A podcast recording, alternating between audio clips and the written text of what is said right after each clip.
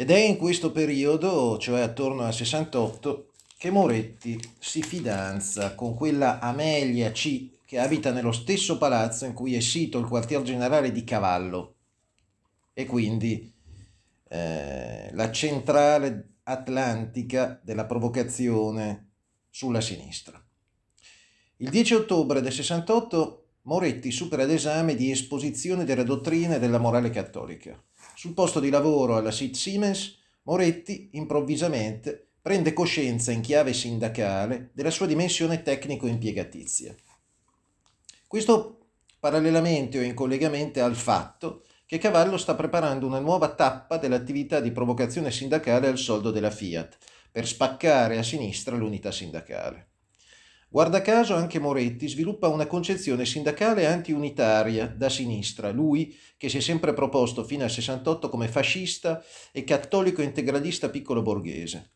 Il fatto certo è che Moretti prende la tessera della FIM CISL, sindacato cattolico. Quindi Moretti si dedica ad un inedito sindacalismo da colletto bianco. Nella primavera del 68 alla SIT Siemens nasce il gruppo di studio impiegati GSI per migliorare le condizioni lavoro, di lavoro di impiegati e tecnici. Nell'autunno del 68 l'assemblea impiegati e tecnici elabora alcune rivendicazioni e apre una vertenza sindacale che il gruppo di studio gestisce con il rapporto ufficioso del sindacato FIOM FIM UILM, riconoscendo la specificità ed autonomia del nuovo organismo, formato anche da lavoratori non iscritti o diffidenti o ostili ai sindacati. Uno dei promotori del gruppo, Novarini, ricorda lo si potrebbe definire un organismo pre-sindacale. Al suo interno io e altri compagni rappresentavamo la FIOM CGL, Moretti, di Silvestro e Prati la FIM CISL. Il Moretti partecipa attivamente alle assemblee che non si svolgevano mai nelle sedi sindacali perché quelli della FIM CISL non volevano legarsi troppo ai sindacati classici. Al nostro interno GSI già emergevano due orientamenti. Il primo intendeva collegare l'avvertenza alle più generali problematiche degli operai e, sin- e-, e del sindacato, la seconda, al contrario, voleva isolarla, sganciarla completamente da qualunque contesto sindacale e operaio. Moretti era schierato con questa posizione. Avevo a volte l'impressione che Moretti recitasse una parte, nella fase finale della vertenza tecnico-impiegatizia maturano rivendicazioni che riguardano le maestranze operaie. È l'occasione per unificare le due lotte. A questo scopo viene indetta un'assemblea comune al Palalido. La FIOM CGL sostiene l'unificazione, la FIM CISL, di cui fa parte Moretti, è contraria. Moretti e gli altri CISL, alimentando la divisione impiegati operai, puntano a contrastare l'unificazione delle due vertenze. Terminata la vertenza, il GSI si scioglie. Parte di coloro che all'interno della SIT Siemens hanno formato il GSI ne organizzano un secondo, gruppo di studio operai e impiegati.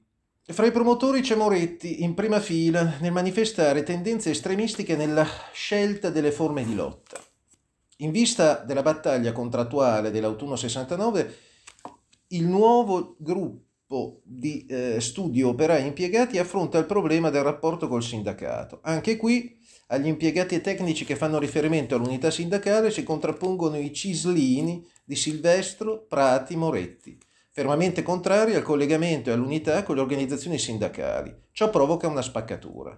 Così il GSO perde le caratteristiche dell'organismo rappresentativo e si trasforma in un confuso gruppo estremistico. Dalla grande mobilitazione sindacale unitaria che il 13 febbraio 69 ha visto scioperare circa 6.000 tra impiegati e tecnici delle aziende milanesi a, parti- a partecipazione statale, si passa al frazionismo e all'assunzione di posizioni sempre più settarie e massimalistiche sotto la regia del terzetto di Silvestro Prati Moretti. Ricorderà Antonio Saporiti, all'epoca simpatizzante della sinistra socialista. Dall'esterno ci fu una sorta di calata dei barbari. Arrivarono tutti, gli ideologi dell'Università Negativa di Trento, lotta continua, servire il popolo, linee rosse, linee nere. Il gruppo aveva perso i contatti con il grosso degli impiegati e non ne aveva eh, allacciato pressoché alcuno con gli operai. In compenso, come in una sorta di corso accelerato per ripetenti, si era confusamente ideologizzato e sindacalizzato. Ideologia e sindacalismo che si sostanziano nell'attacco frontale da sinistra alla CGL e ai partiti della classe operaia, PC e PSI. In autunno il terzetto Silvestro Prati Moretti aderisce al raggruppamento extrasindacale collettivo politico metropolitano. Altri attivisti aderiscono all'organismo extraparlamentare Avanguardia Operaia. Ecco che anche qui prende forma la creazione ad hoc di gruppi di estrema sinistra, che saranno il bacino delle future BR, e delle loro infiltrazioni da destra, con MSI e destra DC complici. Il quadro è quello del Field Manual del generale Westmoreland, creare estremisti di sinistra, infiltrare gruppi di sinistra, manipolarli. Gli animatori del collettivo politico metropolitano sono Simioni e Curcio, di cui abbiamo accennato precedentemente. Simioni è veneto, nato ad Olo nel 1934, personaggio culto e carismatico, famiglia borghese, a metà anni 50 si iscrive alla federazione milanese del PSI e aderisce alla corrente anticomunista di destra, autonomista, diventando amico di Craxi. Nel 64 viene espulso dal PSI per indegnità morale. Simeoni si bruciò con le sue manovre, le sue provocazioni alle assemblee e lettere che contenevano piani per rovesciare il centro-sinistra. In seguito all'uscita dal PSI va a lavorare per la United States Information Service. Poi trascorre due anni a Monaco di Baviera, dedicandosi a studi di teologia quindi torna a Milano facendo il consulente per la Mondadori, Rizzoli, P2, Berlusconi.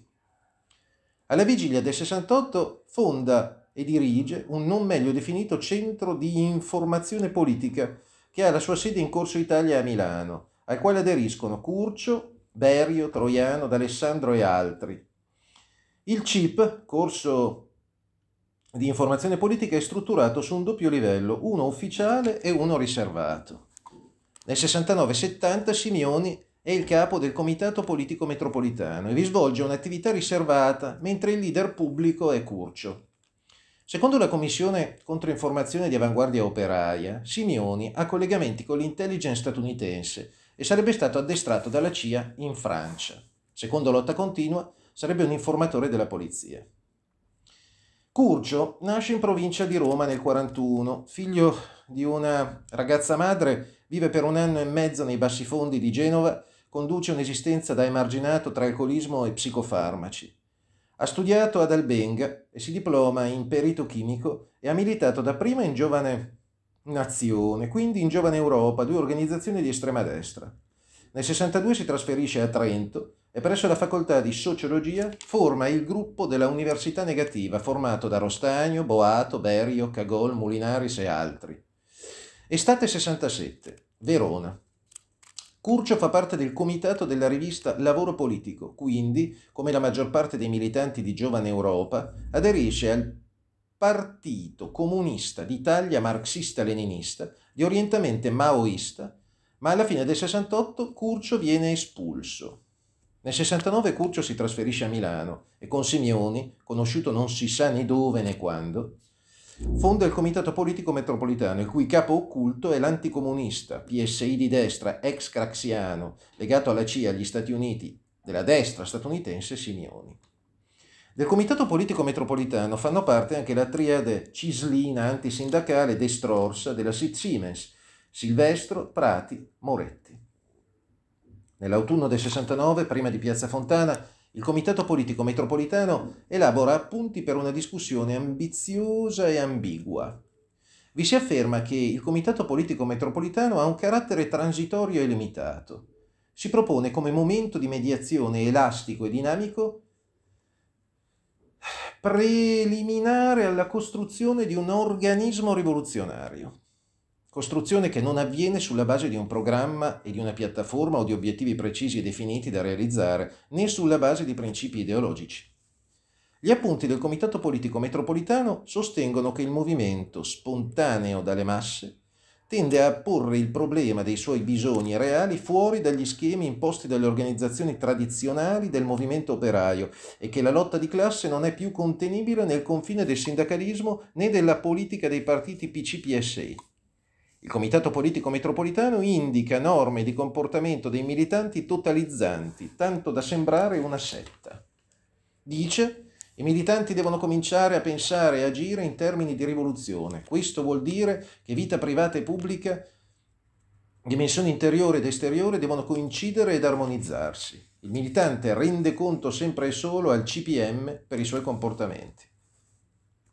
Sul finire dell'estate 69, con il cattolico non, non di sinistra Gaio di Silvestro ed alcuni della Sid Siemens, organizza una comune nel grande appartamento di un palazzo situato in piazza Stuparic, Milano San Siro.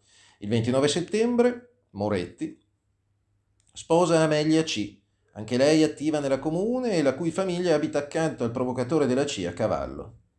Nella comune, una volta alla settimana, ci va un sacerdote a celebrare la messa. In quel periodo Moretti rilascia un'intervista al giornalista Tobagi sulla comune e gli dice in noi c'è il rimpianto dell'antica famiglia patriarcale, con tutti i fratelli che abitano in un'enorme casa. Le nostre comuni ricreano una vita d'insieme, salvano il singolo dall'alienazione individuale. La moglie di Moretti dirà: Si facevano assemblee anche per decidere che marca di lavatrice comprare o di che colore pitturare la cucina. Alcuni criticavano me e Moretti perché curavamo il nostro aspetto e ci definivano borghesi. Qualche sera nella comune arrivavano ragazzine in minigonna che stuzzicavano i nostri uomini, dice. Moretti era un donnaiolo da sempre e qualche avventura l'avrà avuta. Secondo la moglie, Moretti non aveva la stoffa del capo. Nella comune il leader era di Silvestro e nel collettivo politico metropolitano la leadership era un problema tra Curcio, Troiano e Simioni. Il futuro capo delle BR detestava gli studenti e faceva il moralista.